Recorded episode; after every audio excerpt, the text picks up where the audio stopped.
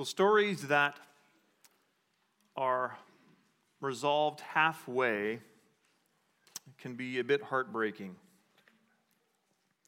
Halfway resolution means things are, are looking up for a while and are hopeful. There's some initial promise of, of rescue or deliverance, only to fall back into the problem again.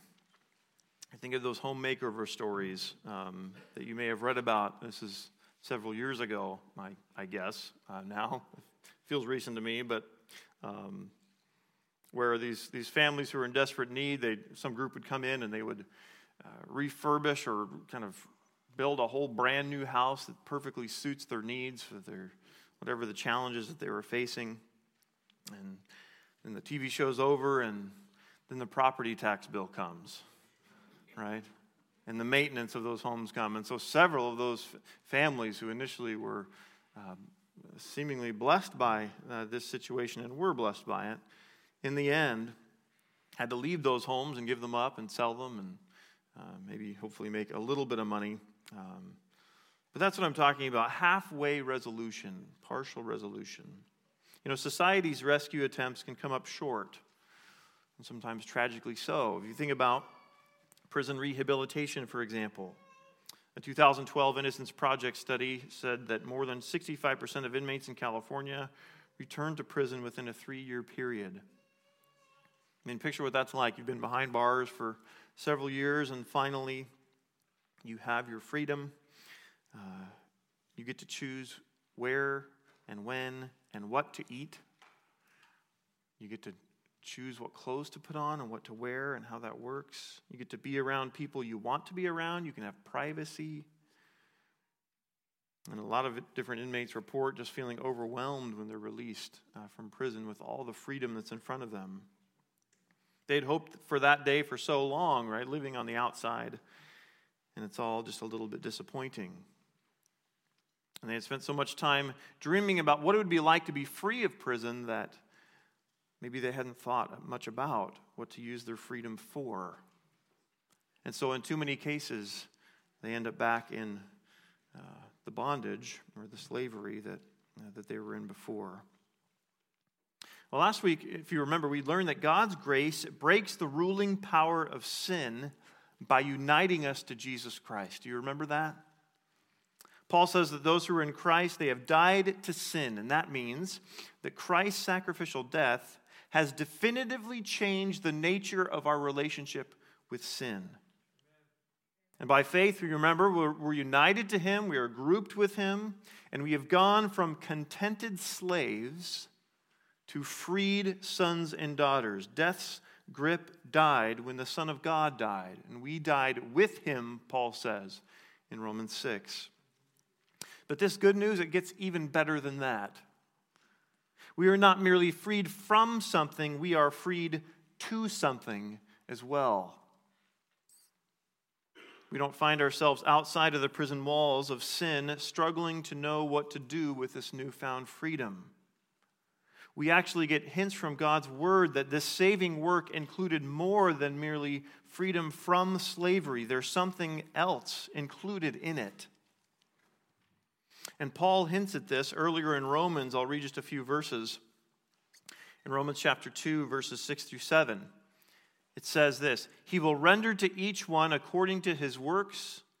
To those who by patience and well doing seek for glory and honor and immortality, he will give eternal life. Chapter 5, verses 9 through 10 hint at this greater sense of salvation. It says this Since therefore we have now been justified by his blood, much more shall we be saved by him from the wrath of God. For if while we were enemies we were reconciled to God by the death of his Son, much more, now that we are reconciled, shall we be saved by his life. Verse 17 in chapter 5 If because of one man's trespass death reigned through that one man, speaking of Adam, much more will those who receive the abundance of grace and the free gift of righteousness reign in life through the one man, Jesus Christ. Verse 20 and 21. Now the law came in to increase the trespass, but where sin increased, grace abounded all the more so that, as sin reigned in death, grace also might reign through righteousness, leading to eternal life through Jesus Christ our Lord. Do you hear how the promise and the hope of this alternative righteousness that Paul has been talking about is greater than just merely being freed from slavery? We're being freed for a purpose. We're being freed to eternal life, to something far bigger than being just freed from sin. There's a positive sense to this gospel that we're going to talk about today. So you aren't just spared from something terrible, you're included in something glorious. When, if you remember, when we're united to Christ, we do experience crucifixion, right, in a sense. Our old selves die with him. This is a, both a one time thing and an ongoing reality. We're crucified with Christ. And we feel that crucifixion as, as the Holy Spirit uh, convicts us and reforms us and changes us. And even though we're not enslaved to sin, sometimes we volunteer for it, don't we? But we're going to learn this morning that our union with Christ means more than merely being crucified with Him, it means being raised with him as well. Here's the point of this morning God's reign of grace increasingly and finally replaces the presence of sin with life through our union with the resurrected Christ. God's reign of grace increasingly and finally replaces the presence of sin with life through our union with the resurrected Christ. If you're able, uh, please stand and we'll read our portion of Scripture again, Romans chapter 6, verses 1 through 14. I'm reading out of the English Standard Version. If you didn't bring a Bible this morning, grab some in the lobby and make sure uh, that what is being said here is in alignment with what God says in His Word. Here's what God's Word says to us What shall we say then? Are we to continue in sin that grace may abound? By no means. How can we who died to sin still live in it? Do you not know that all of us who have been baptized into Christ Jesus were baptized into his death? We were buried, therefore, with him by baptism into death, in order that just as Christ was raised from the dead by the glory of the Father, we too might walk in newness of life. For if we have been united with him in a death like his, we shall certainly be united with him in a resurrection like his. We know that our old self was crucified with him in order that the body of sin might be brought to nothing, so that we would no longer be enslaved to sin. For one who has died has been set free from sin. Now, if we have died with Christ, we believe that we will also live with him. We know that Christ, being raised from the dead, will never die again. Death no longer has dominion over him. For the death he died, he died to sin once for all. But the life he lives, he lives to God. So you also must consider yourselves dead to sin and alive to God in Christ Jesus. Let not sin, therefore, reign in your mortal bodies to make you obey their passions. Do not present your members to sin as instruments of, for unrighteousness, but present yourselves to God as those who have been brought from death to life and your members to God as instruments for righteousness. For sin will have no dominion over you, since you are not under law, but under grace. Amen. You can be seated.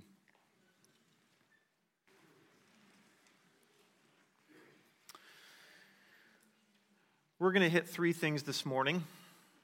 And the second two are going to have some implications that we'll spell out as we go. First, we're going to look at this reign of grace. It's called the reign of grace. And then we'll take the little phrase in the, the summary sentence there, increasingly and finally, and have that be our outline. Increasingly resurrected, and then finally resurrected. So, first, the reign of grace. You know, the, the, the popular idea or cultural sense of freedom in our day uh, fails because it lacks a worthy goal. It lacks a worthy goal. There's a lot of talk about liberation and defending freedom and autonomy, whether it's political freedom, right? The right to rule yourself, whether it's sexual freedom, the right to determine your gender or sexual preference, or religious freedom, the right to worship as you see fit. But all those senses of freedom, if you peel back that secular sense of freedom, you'll find that it lacks direction. I'm all for freedom, but freedom is wasted if it's not used to serve a larger purpose. So, there are many who push for political freedom, right? Who want to use that freedom to take advantage of people through just a new form, a new oppressive form of government. Right? So you'll, you'll find, if you look through history, most tyrants have given great speech, speeches about being freed from the former uh, administration and, and being free of them, Uh, only to enslave those same people under a new administration. They advocate for freedom to serve their own agenda. Or sexual freedoms in our day are defined in terms of the self. That you define you. You are free to be who you want to be. But what does that personal freedom serve? Is our sexuality really only about ourselves? Sexuality serves a larger purpose than that. And so the existence of our society actually depends on our view of sexuality. Our sexual freedoms intersect with other people's freedoms, for example, as we've found in culture all the time. It intersects with the good of society. And so there's more to consider than merely self. I think you could also argue that the advocacy of sexual freedoms have done a lot of harm, whether it's the rise of a hypersexualized culture or the confusion that exists amongst the coming generation. Again, what are the sexual freedoms and, the, and pressing that issue? What is, it, what is that for? What's that larger goal that's being served by it? Or religious freedom. Religious freedom is wasted if it doesn't result in the worship of the one true God, right?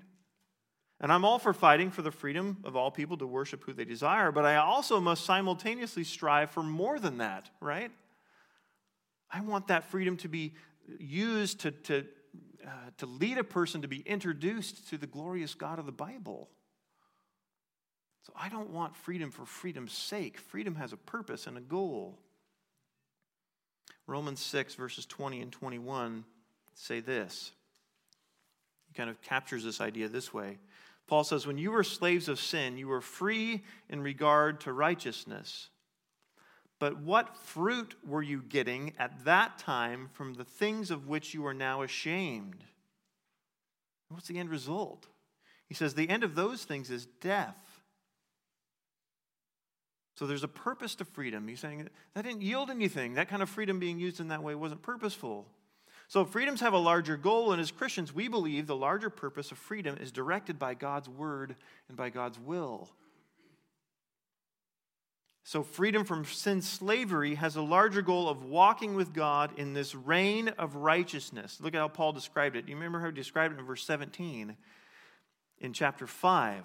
If because of one man's trespass death reigned through that one man, much more will those who receive the abundance of grace and the free, free gift of righteousness reign in life through the one man, Jesus Christ. It talked again about reign in verse 21 of chapter 5. So that as sin reigned in death, grace also might reign through righteousness, leading to eternal life. So Paul is explaining that even though you're freed from sin, you're still under a reign. You're still under the control of someone. You're still, there's still a master. And who is that master? We find in chapter 6, verse 18 and 22 kind of spell this out. It says, Paul says, having been set free from sin, have become slaves of righteousness. Or in verse 22, but now that you have been set free from sin and have become slaves of God, the fruit you get leads to sanctification and its end, eternal life. So, freedom is not for the purpose of freedom. Freedom from sin is for the purpose of serving and loving and obeying and treasuring God. That's what it's for. So, if we just said you're free from sin and that's it, that would not be the full gospel. Because there's more that God wants to give us. We'll look at more of the slavery idea next week, but we can summarize it to say that we're not free from slavery, we're free from slavery to sin. And now, we're invited to be slaves to Christ. and that leads to righteousness and eternal life. So, there is still a reign, there is still a master, there is still someone over us, and that's a good thing. Okay? I'll say that to Americans again. That's a good thing that we have a master over us when it's Jesus Christ. So let's see how this attachment to Jesus and his resurrection under this reign of grace replaces the presence of sin with life and righteousness. Was, I wanted to just clarify we're still under a reign. But what does that reign do? Well, we are increasingly resurrected. It's our second point. And you think, that makes no sense. Increasingly resurrected. When you, th- when you talk about being attached to Jesus and united with Him and being raised with Him, our mind immediately goes to the end, which is true and good, and we'll talk about that in a minute. But one of the interesting things about this text is it teases out some implications of being attached to Jesus' resurrection here and now in how we live in an increasing fashion, you could say. Notice the tenses of the words and the little words in these verses that really matter. In verse 3 and 4, do you not know that all of us who have been baptized into Christ Jesus were baptized into his death? We were buried, therefore, with him by baptism into death. See how it's all past tense. And you think, well, why were we buried with him? What was the purpose of doing that? It goes on and it says, in order that, okay, so now this is a purpose. This is why we were buried with him. Just as Christ was raised from the dead by the glory of the Father, again, that's a past thing. Then it says, what was the purpose of all that, burying with him in baptism? We too might walk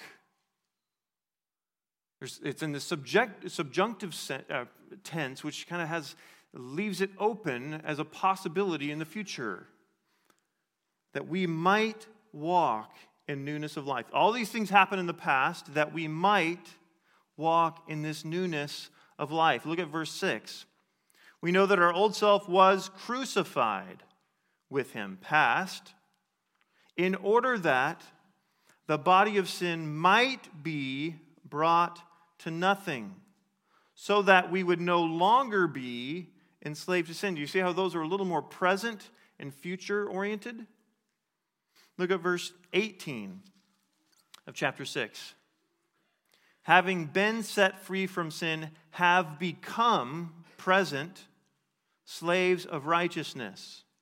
Verse 19.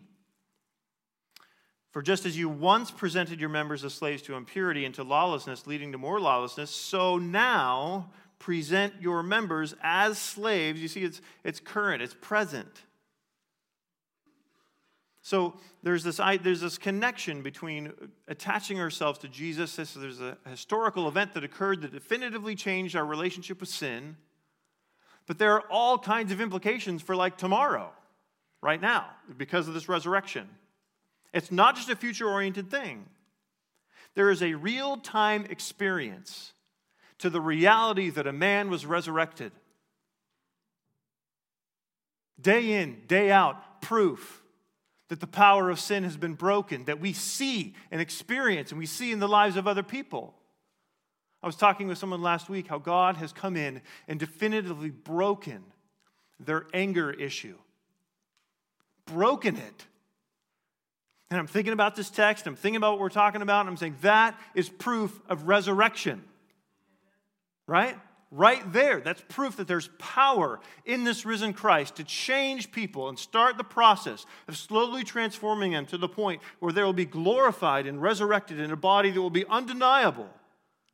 But I get access to see proof of the resurrection in that person's life because the power of sin has been broken, which is why, if that's true, Paul can say what he says in verse 12 and 13 when he says, Let not sin therefore reign in your mortal bodies. How could he say that if the resurrection doesn't give us the power to do that? That would be a hopeless command, right? You know what, how strong a draw that is. How could we possibly not present our members to sin as instruments for unrighteousness? Because a man was risen. He defeated the power of sin. And so now, even the power of sin is broken, our relationship with sin has changed, but the presence of sin is also under threat. It's also being endangered by what he has accomplished. And slowly, he's rooting that out of our hearts and minds. And so we can actually obey by the power of the Holy Spirit to let not sin reign. Why? Because we're under the reign of grace.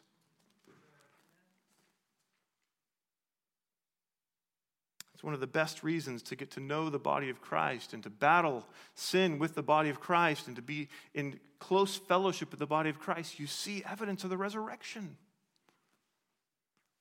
It's wonderful. I don't know if you do this every now and again, but you can find incontrovertible personal proof that Christ rose from the dead and seeing him change you and change other people. And this is exactly why Paul says in 1 Corinthians 15, verse 17, and if Christ has not been raised, your faith is futile and you're still in your sins. Because there's a connection between the historical event of the resurrection and the diminishing power and the presence of sin. There's a connection between those things. Now, we can be increasingly resurrected through, we call it sanctification or growing in Christ. So, what are the implications of this? Let's think about just for a minute before we move on. Okay, so we're attached to the resurrected Jesus, and because we're attached to the resurrected Christ, first, we are slaves to a living Lord. We are slaves to a living Lord. We are not obeying a philosophy. We are not following an ethical system.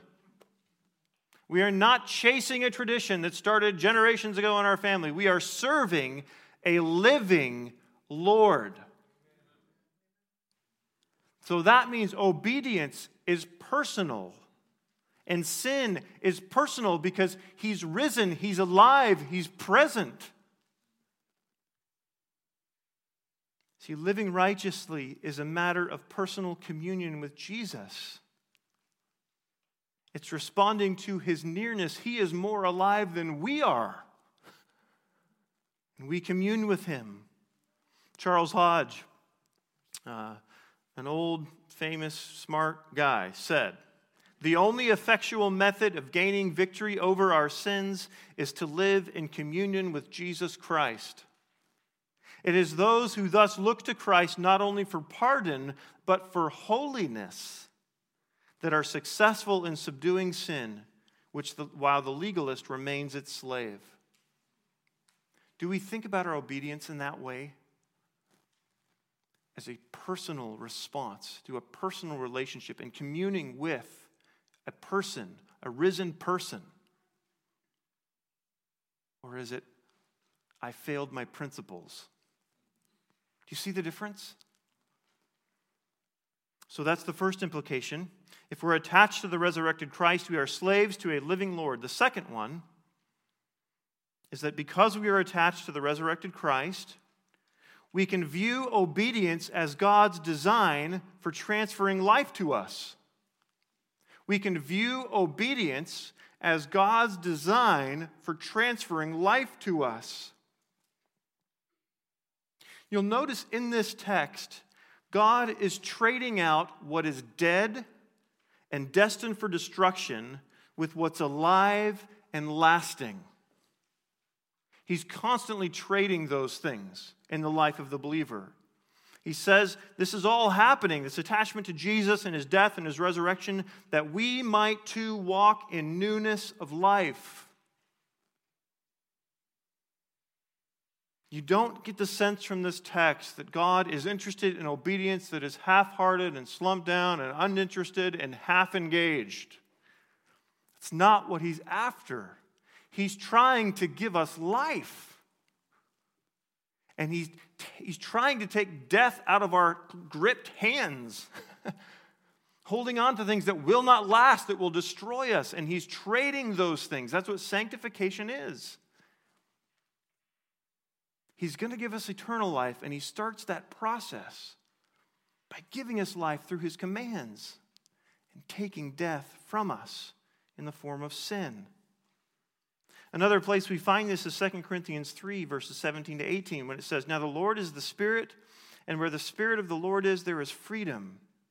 And we all, with unveiled face, beholding the glory of the Lord, are being transformed into the same image from one degree of glory to another. So we are changed, we are changing, and that's transfer of death, giving us life for our death, is how we grow. And that's because Christ has been resurrected. The last implication, because we are attached to the resurrected Christ, we can expect victory. This is one of the most encouraging things about this passage to me personally.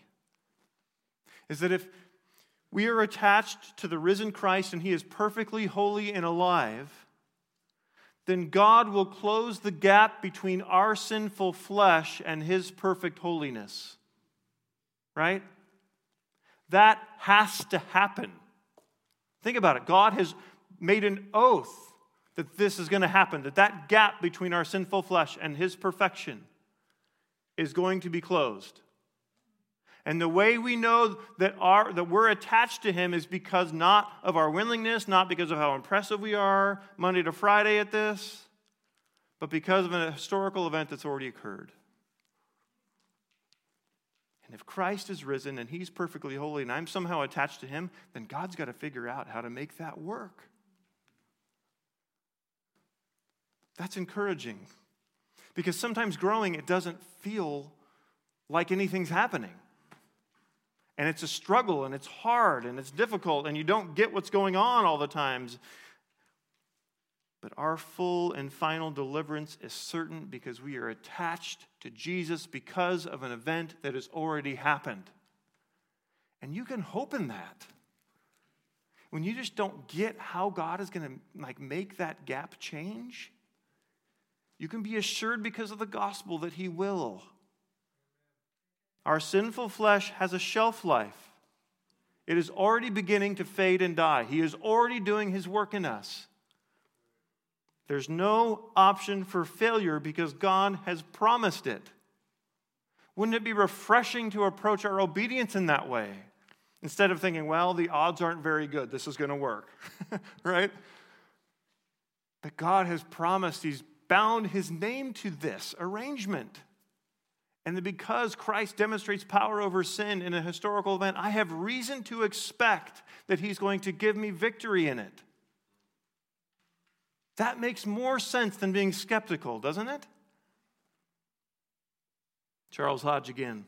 As long and as surely as the head lives, so long and surely must all the members live. See, the question is really not, is God going to deliver this? The question is, are we attached? That's really where the enemy, I think, comes in and attacks us. Are you really with him? Are you really attached to him? Are you really attached to the head?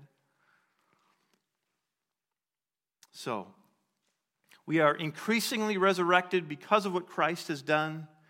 We are sanctified, we're changed through that. There's some implications of that. But lastly, we are finally resurrected as well. It's interesting, there's a connection between uh, this idea of being sanctified or being changed and transformed by God in the gospel and being finally given a resurrection body and kind of permanently changed. And I tried to point to that connection by, with the phrase increasingly and finally. Because at the end, God just finishes the process, right, of transferring us out of death and into life. And all along the way, our lives conform to that reality, and finally, He finishes it off in glorification. Listen to J.I. Packer, another really smart guy. He says Christians become increasingly Christ like as the moral profile of Jesus is progressively formed in them. And then he says this sanctification of character is glorification begun. Glorification meaning being given a resurrected body. Sanctification of character is glorification begun. then the physical transformation that gives us a body like Christ, one that will match our totally transformed character and be a perfect means of expressing it, will be glorification completed.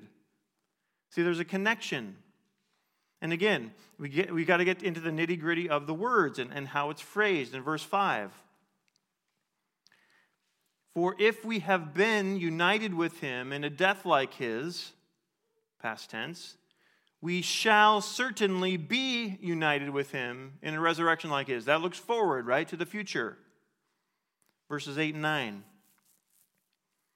Now, if we have died with Christ, past tense, we believe that we will also live with him, future.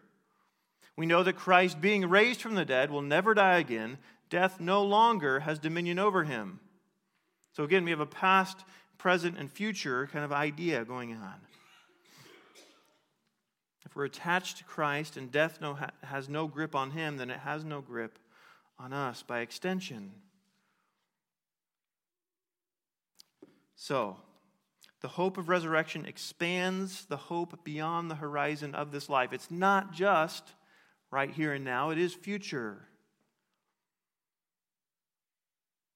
But we'll never finally get there until the end, right? Christianity is not merely hope for this life, it's not just wisdom for living now and successful strategies to have a better whatever. Paul says if there's no final horizon, if there's no final eternal life, he says in 1 Corinthians 15, if in this life only we have hoped in Christ, we are of all people most to be pitied. This is not a strategy for living your 80 years only. That's not what this is. And this hope, I think, sweetens over time as more things break down. I'm getting a little thinner back here. I'm getting a little more sore for a little longer, but I'm still young. And I don't know the greatness of this hope in some ways that some of you do. And I'm not relying necessarily on the hope in the same way that some of you are. Because it's not just the hope of a perfectly functioning, never aging, always working body, it's also the absence of death and corruption.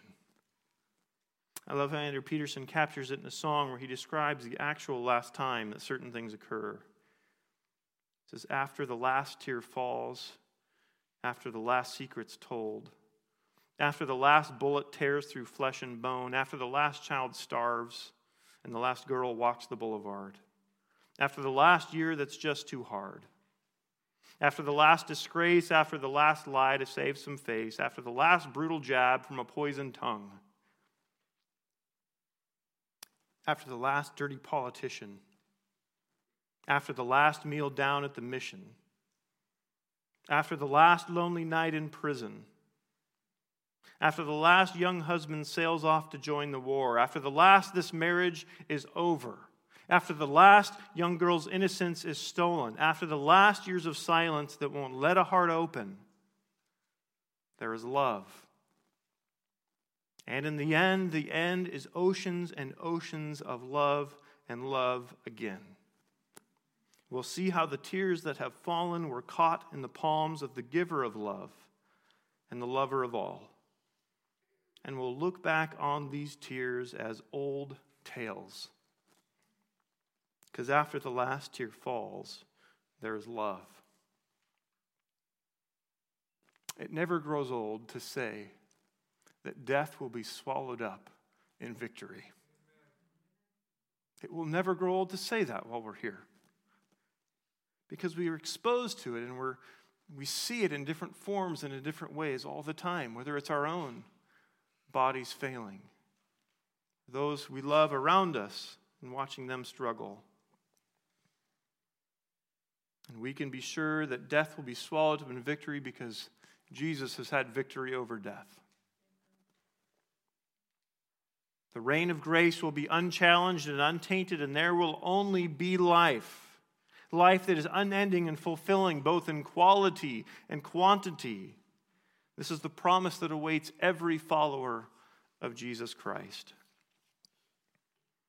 What are some implications of this for our life? Well, it, it not only this resurrection and us being attached to Jesus not only changes how we walk or how we live, but it changes how we wait. First implication because we are attached to the resurrected Christ, we can be certain of resurrection. That might sound simple, but it's a really big deal. I think Paul words the th- verse 5 very purposefully.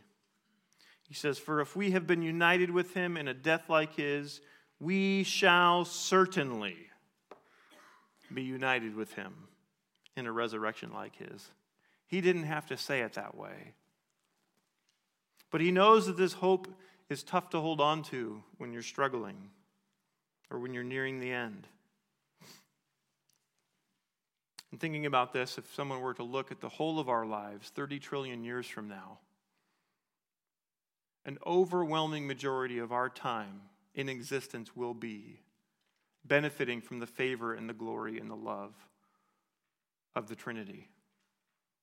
And there will be this small slice, ever decreasing slice of our existence that will be marked by crucifixion but an overwhelming majority will be resurrection life.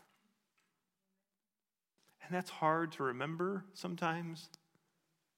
But sometimes God gives you the grace to, to look above the treetop, right? And see the bigger picture and see the, the horizon.